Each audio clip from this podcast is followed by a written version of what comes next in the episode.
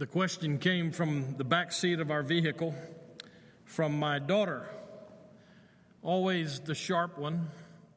She said this Dad, did you know that in the new dictionary they've taken out the word gullible? And my response was, You're kidding. I'm just going to pause and let that settle in on you. I should have known that Lauren was pulling one on me. Um, that's not one of my proudest moments, just so you know. Check it out. You'll find that gullible is still in the dictionary. But uh, kind of a dull moment. My question for, for you, to you today, as we begin, is how sharp are you? I would encourage you to be a little careful about how you answer that, but I would like for you to consider it. Welcome back to the chase. We took a couple of weeks off because of vacation and because of Easter, but we're back into our study of the book of Ecclesiastes. And so, if you have your Bible with you, I would encourage you to go with me to Ecclesiastes, Ecclesiastes chapter 10.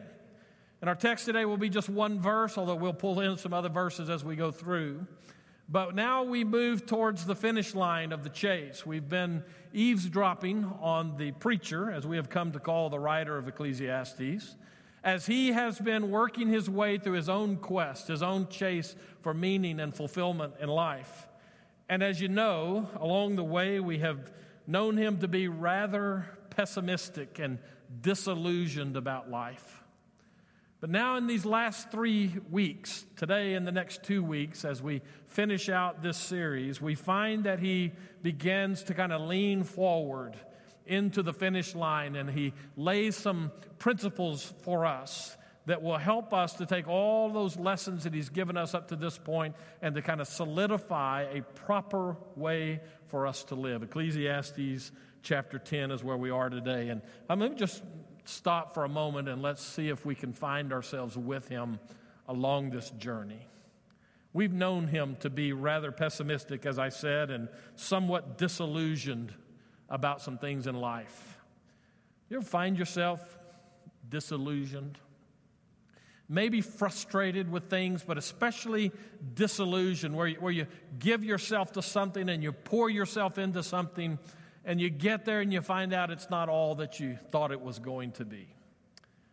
That happened with me not all that long ago in my life. I had uh, a real burden as we lived in deep South Texas. A lot of pastors, a lot of small churches in that area with pastors who had either come up out of Mexico or maybe they uh, were native to that particular area, but for a variety of reasons, they were unable to pursue any kind of theological education uh, which I believe is a critical thing for pastors.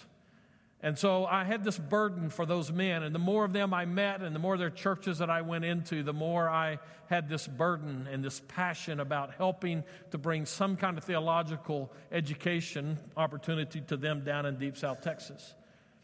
That was hard to do. It's a large area, difficult to get some of our higher institute or in, uh, institutes of higher education to come down there. And so it was one of those things that kind of laid out there for a while and always bugged me. And then I had the opportunity, I got a phone call from one of our state nominating committees, and they asked me to be on the board for one of the institutions in Deep South Texas. It really was not so much an education uh, facility, even though it had that in its name. And so, as that call came my way, I thought about being or taking them up on the offer that they'd given, being on that board. And finally, I thought, I'm not so sure that that really addresses my passion. And so I sat down with one of them and one of the directors and had the opportunity to listen to what their vision was. And it meshed perfectly. They wanted to bring formal education to the pastors of Deep South Texas. It fit exactly with what my concern was and my burden was, and so I enthusiastically said that I would do it. The disillusionment came when I went to a meeting, a training session for board members. And we were in Dallas and we were in, you know, one of the big buildings up there where what I call the Baptist head shed. And that's, we were kind of there and, and I was halfway through the day of training. And We were at lunch, and I was standing in the lunch line, always my favorite, since I was a kid, always my favorite. And while we were standing in the lunch line, a couple of people had the audacity to pull me out of line and begin to lay out for me the real reason that I had been asked to be on that board. As it turns out, there was a power struggle. There were some leadership issues, and they wanted some people to go in there and clean house, essentially. And so somehow they felt like I was the guy to help them do that. And all of the anticipation I had for helping out pastors in that area suddenly was gone. You know, the reality is you don't have to look very hard to find disillusioned people in life these days. A lot of chases going on, a lot of quests for meaning, and a lot of dead ends in that chase. That's where we've been with the preacher, the writer of Ecclesiastes. And we've found a number of times for him that life seems to have lost its luster. And we come to this section now, this, this ending part of the book. And he has found some help and he points us to some help. And so, if you're here today and you're disillusioned with the whole church thing, or maybe you're, whole, you're disillusioned with the whole life thing, then I think that it's a good day for you to be here because what we will find is the beginning of some answers. As, as we will take snapshots of what he says in this tail end of the book, one of the things that he says to us is that you need to get wisdom. Be sharp. We, we find a turn in the way the book of Ecclesiastes is written in chapter 9 and verse 13. He begins now to employ proverbial sayings, those short, pithy kind of statements of truth that are designed to help give a snapshot of something that you can apply into your life. That's why we find ourselves in chapter 10 today. Let me just give you an example of what I'm talking about, uh, and then you can go home and study this on your own. Chapter 10, verse 1 Dead flies make the perfumer's ointment give off a stench. So a little folly outweighs wisdom and honor. He, he's, he's adept at taking language and painting word pictures for us. That's why we find in chapter 10, verse 10, our text for the day, this word picture. If the iron is blunt and one does not sharpen the edge, he must use more strength, but wisdom helps one to succeed. Tucked away in this stretch of these proverbial sayings is this verse 10, and it begins to form something of a foundation for us as we move forward and we try to settle some truths as it relates to our own quest for fulfillment in life. It's an interesting way of saying it, this word picture in verse 10. Let me give you shorthand from some Old Testament scholars. James Crenshaw says it this way Wisdom is useless if a person is not to put it to work for some benefit. Tremper Longman III says this way Success is the fruit of wisdom. I like better what my dad used to say to me. I suppose he said it to me a hundred thousand times as a kid Son, work smarter, not harder. That's verse 10. I didn't realize when I sat in my professor's office when I was just about to graduate from college that he was pulling scripture on me to answer my question. I'm dull like that. Sometimes I just don't really get it all. And so let me, let me back it up for you. I was finishing up my time as a college student at Wayland Baptist University, Plainview, Texas. Uh, I was recently ordained. As a matter of fact, in December of the year just before I graduated, the, the church uh, allowed me to be ordained. They ordained me there. And, and, one of the things that happens in North Texas, I don't know if we do it out here in West Texas, but um, they, when they do an ordination council for pastors, they invite pastors from all over the area to come in. Now, that's a bit of a daunting thing to come into a grilling session where I was the only one all by myself, and guys coming in I know anything about, and they're firing questions about Scripture, about church history, about Baptist history, about polity, all of those kind of things that come with being ordained. And so I studied hard to be ready for that. I just almost died when one of my professors walked in the door. But coming out of that time of ordination,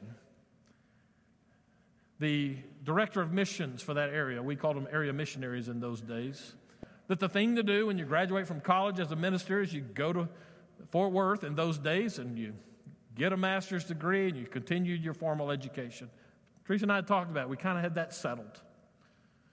But when the director of missions pulled me aside, he had been in that uh, ordination council. He said, You know, Mark, if you decide you want to stay here, he said, We have a number of churches up here who need pastors. I'm pretty sure that one of them would love to call you as a pastor.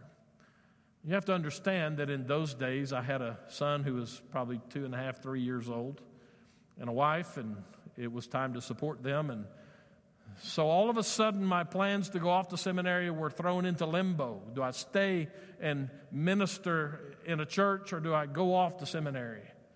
And Teresa and I talked about it, we prayed about it, got no real answer. And so finally, I decided that I would go and ask one of my professors. His name was Dr. Fred Meeks. He was pastor at First Baptist Church of Plainview when we got there. And so we had joined that church. He was my pastor for several months. And then he resigned and became a professor at the, at the uh, college where I was. And so then he was not my pastor, he was my theology professor and doctrine professor and uh, generally one of my mentors. So this question kept nagging. What do I do? Do I go off to college? Do I stay? I'm not sure what I need to do. And so I called Dr. Meeks and made an appointment, and I found myself into his office one day. And I laid it out for him. I said, Dr. Meeks, I'm just not really sure what I should do. And he, he I didn't know he was using scripture on me, but he was. And so he said this Mark, let me just say it to you this way. You can cut wood with an axe, you can cut wood with a dull axe, but you can cut more wood more efficiently if the axe is sharpened. And I said, okay.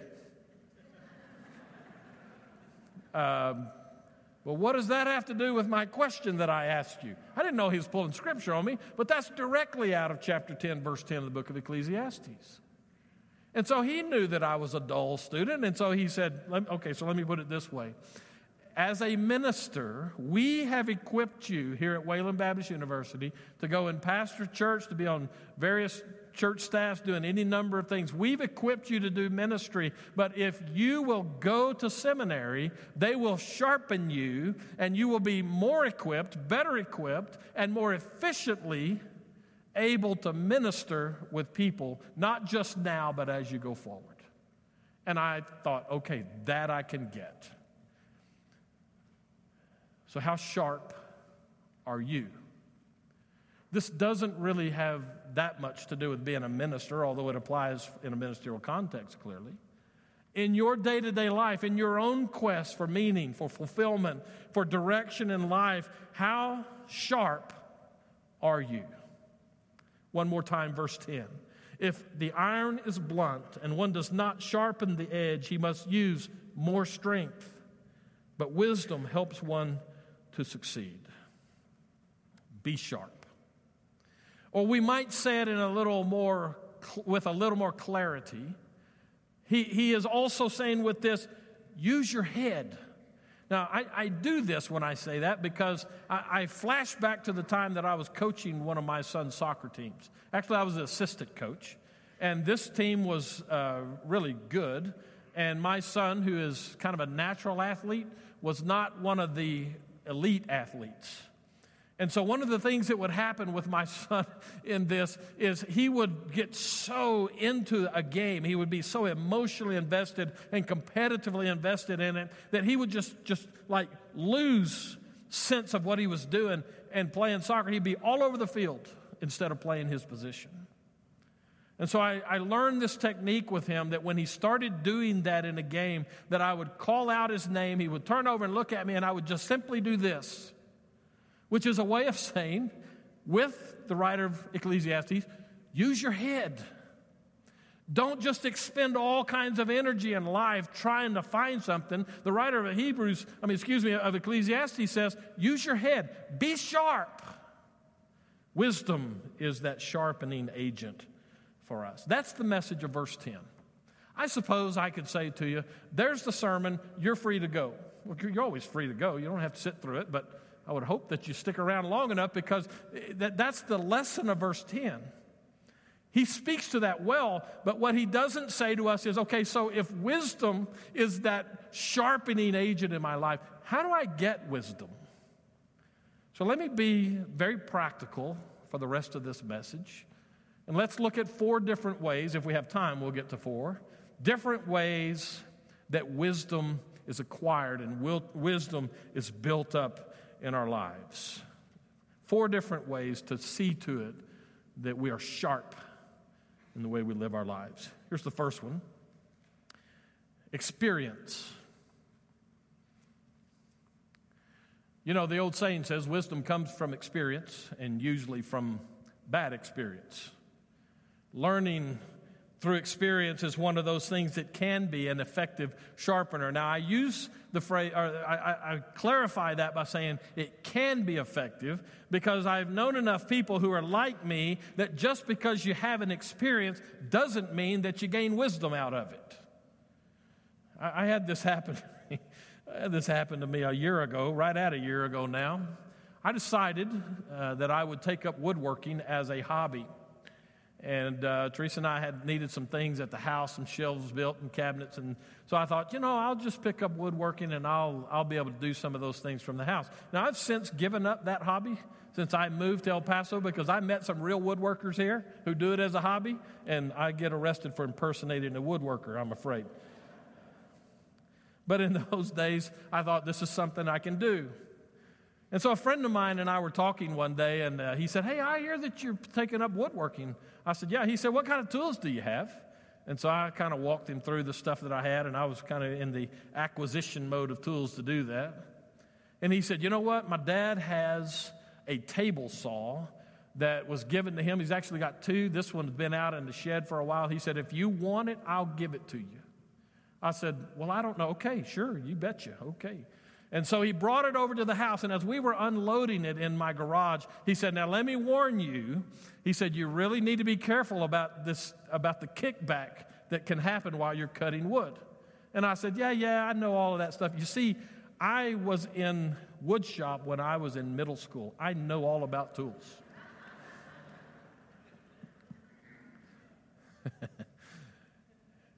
and so, about the third time that I used that table saw in the first two weeks that I had it, about the third time I think it was, when I was reminded exactly what kickback is. Nearly broke my wrist and almost took a board to the face because I didn't listen to what my friend told me. But I can assure you that I have some wisdom about kickback now. So much so that I left that table saw behind when I moved to El Paso. You see, the reality is that experience can be effective or it can be ignored. I don't know how you are, but I'll say it this way sharp, wise people keep their head in the game because there's much to learn from experience. You know, that can be experience can be a challenging and painful thing. Exhibit A, to underscore that truth, is that game called Candy Crush. Now, I don't play that game called Candy Crush because I've known too many people who are so frustrated with it. You, they, they tell me, I don't get this. They say, you should, you should play this game. You should download it on your phone and you should play.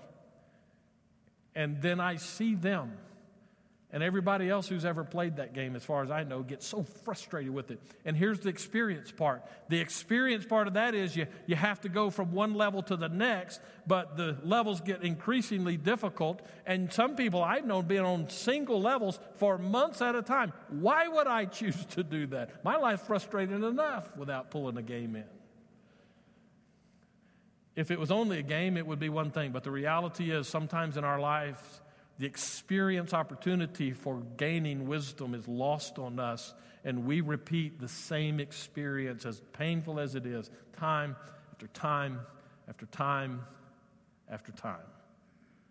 Whether it's finances or relationships or any number of things, we should learn from our experiences. Here's a good prayer for you. If you're just needing a good prayer, God, what do you want me to learn from this experience? You know what? If you'll ask that question as soon as you realize the experience is difficult, it might help you gain enough wisdom not to have to repeat the lesson. So, one source for wisdom is experience. Here's another one it's people. In other words, we have the opportunity to learn from people. And in the learning, maybe it's their experience that we're watching in them that gives us some wisdom. I can watch this person go through that problem, and if I'm paying attention well enough, I can see that and go, okay, I don't want to have that problem. What might I draw from that that keeps me from going there myself? You know, our whole education system, if I understand it right, our entire education system is built on this truth. How hard would it be if every one of us, if each one of us had to learn everything for ourselves. You had to teach yourself how to tie a shoe. You had to teach yourself what a shoe was. You had to teach yourself what you could eat and what you could not eat. You know, we have the great opportunity to have people in our lives, some of whom are paid to be in our lives, so that we might gain wisdom from them. It's an incredible thing. But all of us don't pay attention to that. All of us don't allow that very because we have. Um, well, let me say it this way. This might help you some. Uh, my grandson, I told you that we were in East Texas a couple of weeks ago, and I had the opportunity or the assignment, whichever one you want to call it, to kind of be the one to keep up with my two and a half year old grandson for the better part of a week. I was so glad to leave him behind and come back home to El Paso. That boy is all energy. So, one, one of the things that I did with him a couple of different times, several times through the week, was take him to school. And one of those times, I took him by myself. I had some. I went up to see my mom for the day and go to the doctor with her. And I came back down and picked him up on the way home. Just the two of us in the car. That boy never. Well, I, I, okay, I, he just never shuts up. That's the best way to say it. Okay? That's the best way to say it. And so we got to the house. Now, you know, state law is that you have to have kids who are two and a half years old in a car seat. And if you haven't been around young children like that age in a while, let me explain these car seats for you, all right? You remember Harry Houdini and the straitjacket thing? That's these car seats. You have to have an engineering degree to figure out how to get somebody in that thing. And so I, was, I, managed to get him in. And when we got back to the house, it was time to get him out. We pulled into the driveway. And so I got out. I went around. He was sitting immediately behind me in the back seat. And so I went in to start trying to unbuckle that thing with all of the different latches and buckles and all. And, and he was already working on it. Now he's two and a half years old. And so I, I reached in to help him because I knew there's no way he was going to do it. And as soon as I reached in and moved his hands out of the way so that I could get to it, he said, No, Doc. I do it. and I, am I'm, I'm dull. I told you that when we started. I, and so I did. I, I, said, No, I'll get it. And, no, Doc, I do it. Okay. I thought, got to be high entertainment value in this. And so I let him work at it for a while, and he worked at it for a while. And he knew what to do, he just couldn't quite pull it off. And so finally, I got tired of standing there. I said, Let me teach you how to do it. I'll get back to that in a minute. And so I, I said, Take this. And he pushed my hands away. He said, No, Doc, I do it. I tell you that because my experience in life is that many, many, many people have a no doc, I do it approach to life. In Western society, we magnify and celebrate individual accomplishments. Uh, we do the team thing okay, not nearly like Eastern society does, but Western society amplifies and endorses and celebrates individual accomplishment. And I'm going to just say to you if, that, if that's who you are, with all of the positives that that can bring you, You need to learn how to learn from other people. We say that in a variety of ways. Do you have a teachable spirit? If you don't, Scripture would say that you're a dull person. And if you happen to be one of those who's inclined to go it alone, and, and, you have that rugged individualism about you, let me just take you to a couple of places in Scripture. I'm just going to read a few verses here. But if we were to go back to the book of Proverbs, uh, actually from verse 8 of chapter 1 all the way through chapter 7, we have this recurring statement, a recurring theme in that early section of Proverbs. And the, the word that I, or the two words that I want you to get is the repetition in there of these words, my son. So in Proverbs 1, beginning in verse 8, we read this Hear, my son, your father's instruction, and forsake not your mother's teaching. For they are a graceful garland for your head and pendants for your neck. Verse 10 My son, if sinners entice you, do not consent. I'm going to stop reading there because we could go all the way through verse 16 or even verse 19. But I want you to hear those words echoing out as it relates to one of the ways that we learn wisdom is through other people. My son. I just have to tell you, and I'm not proud of this, it is just truth, that for many years of my life, I chose not to listen to the wisdom that my mom and my dad, especially my dad, tried to lay on me. I was just like some of you, maybe most of you, that rebellious kind of a kid who was noted, whether I said it or not, my actions always said, No, Doc, I do it. And God gave me wise, incredibly wise parents. And for many years, I chose not to let them speak wisdom into my life. And I paid the price for that. But there came a day as I began to try to get my life, my spiritual life, back in order.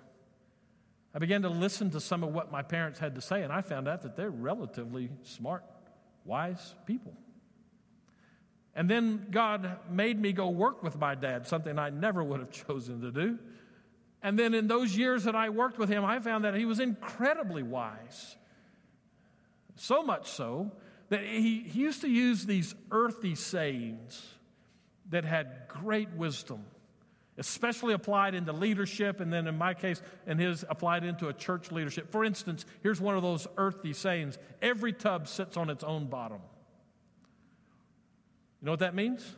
Well, that'll be another series down the road somewhere. Actually, one of these days, I intend to write a book that's based on leadership that takes what he taught me about that and put it in a modern leadership context because the reality is he said things in short ways that made incredible sense and helped me avoid all kinds of trouble, even in the job that I do now. If we don't allow ourselves to be taught by other people, we're in trouble. We'll have to learn the hard way. You won't learn nearly as much that way. It's a lot longer, that road is. My son, hear my instruction, the Proverbs says. And then there came another day in my life. Then came the day that I was the father speaking those words My son, hear my instruction. I have two sons and a daughter. They need wisdom. You know their dad, you know they need wisdom. And so I began to understand my role with them, not just to get them up and out of my house, although that was usually my primary goal just get out of my house. That's really not true. My goal, Teresa and I talked about many times as they were kids, we wanted them to come to know Jesus Christ and to live for Him. And then, secondarily, we wanted them to be contributing members to society so that when they did leave our house, they had something to offer to this world. And so it involved us pouring ourselves into them, even when we were tired, even when they wouldn't listen. I say that because I want us to hear this, especially if you happen to be a leader in our church, a lay leadership or some kind of an elected position. The reality is that every church, and ours is no exception to this, every church has a continuing responsibility to make sure that the up and coming generations have been given the mentoring and the teaching that they need to be wise. Because one of these days, you and I will be old enough that we're going to have to hand off the leadership of this church to somebody else. We have have a responsibility to pass on wisdom to those who are younger than us. That's a great place for an amen. You missed your chance. Maybe next time. So, are you allowing other people to sharpen you?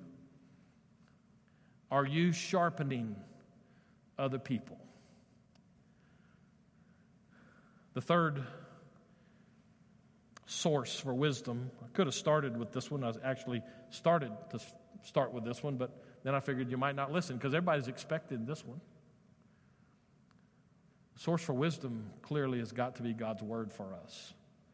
I don't have time to go to Hebrews 4:12 or 2 Timothy 3:16 and 17, but both of those passages of scripture have something to say about the validity and the viability and the value of scripture as it relates to how we live our lives and the building of wisdom.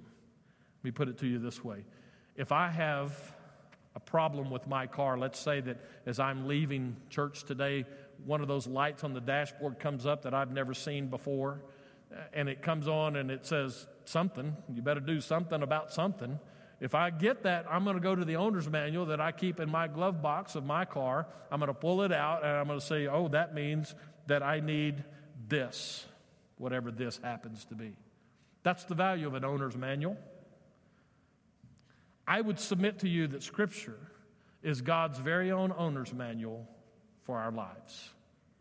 He's the one who designed life, He's the one who gives life, He's the one who directs life. And what we need to do that is found in the words of Scripture and the Holy Spirit as He enlivens those words within us. And so, if you really want wisdom, then I'm going to say it to you the way my dad said it to me when I first surrendered to the ministry. The first thing he said to me was, Son, you need to make friends with God's Word. You're going to be responsible for the spiritual development and lives of people and the care that comes with that. And so you will not be able to do that unless you make friends with God's Word. What role does Scripture play in your life?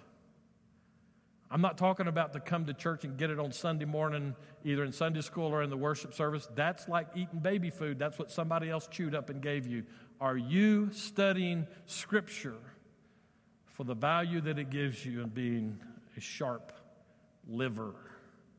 I don't mean that kind of liver, I mean living out your life. Speaking of life, that's the fourth source for wisdom.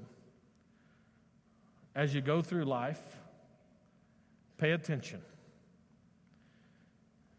I could take you to Proverbs 8. Let me, I'll just do this. Proverbs 8, verses 1 through 3. Listen to this. Does not wisdom call? Does not understanding raise her voice? On the heights beside the way, at the crossroads, she takes her stand. Beside the gates in front of the town, at the entrance of the portals, she cries aloud. We could work our way through the early part of the book of Proverbs, and wisdom is personified as a woman standing in the streets calling out, Hey, there's something here.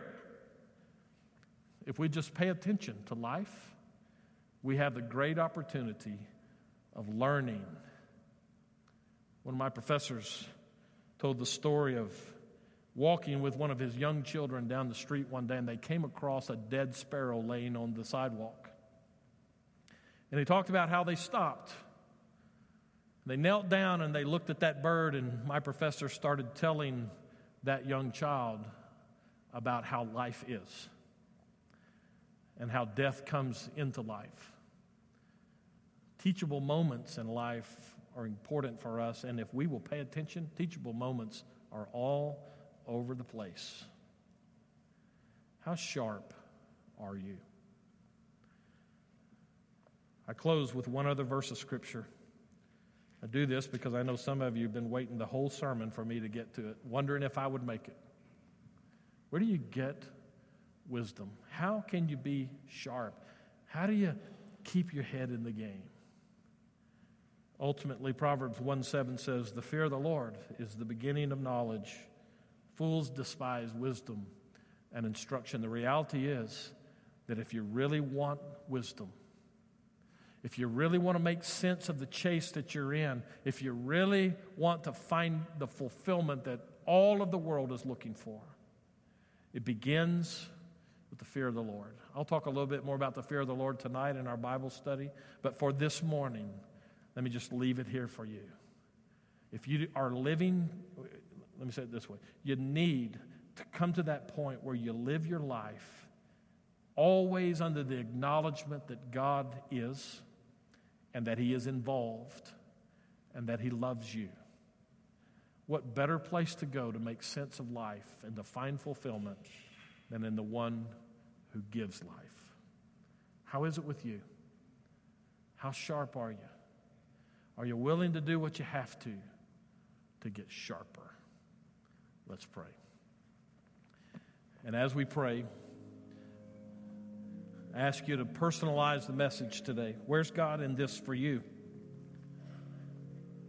Have you come to the point, like that verse in Proverbs says, where you fear God, not the shrink back in terror, but in the acknowledgement and the submission that comes to knowing that He is the one who designs life? Do you know Him? If you don't know Him, why don't you? Why, why would anyone having the opportunity to come to know the one who gives life, walk away from that. Today's an opportunity for that. This invitation time is designed for that. And so, Father, we ask that you would move in the hearts of people today. That if they are here and they don't know you, or here and they're frustrated with life and the, the disillusionment of it all, even of religion, is such that it presents a hurdle for them moving forward. That they would see in you the only hope of making sense of life and respond appropriately today. In Jesus' name we pray. Amen. Let me ask you to stand, if you will. Any decision that you feel like the Lord's leading to join the church, rededicate your life, maybe you just want to come up here and pray, we won't bother you.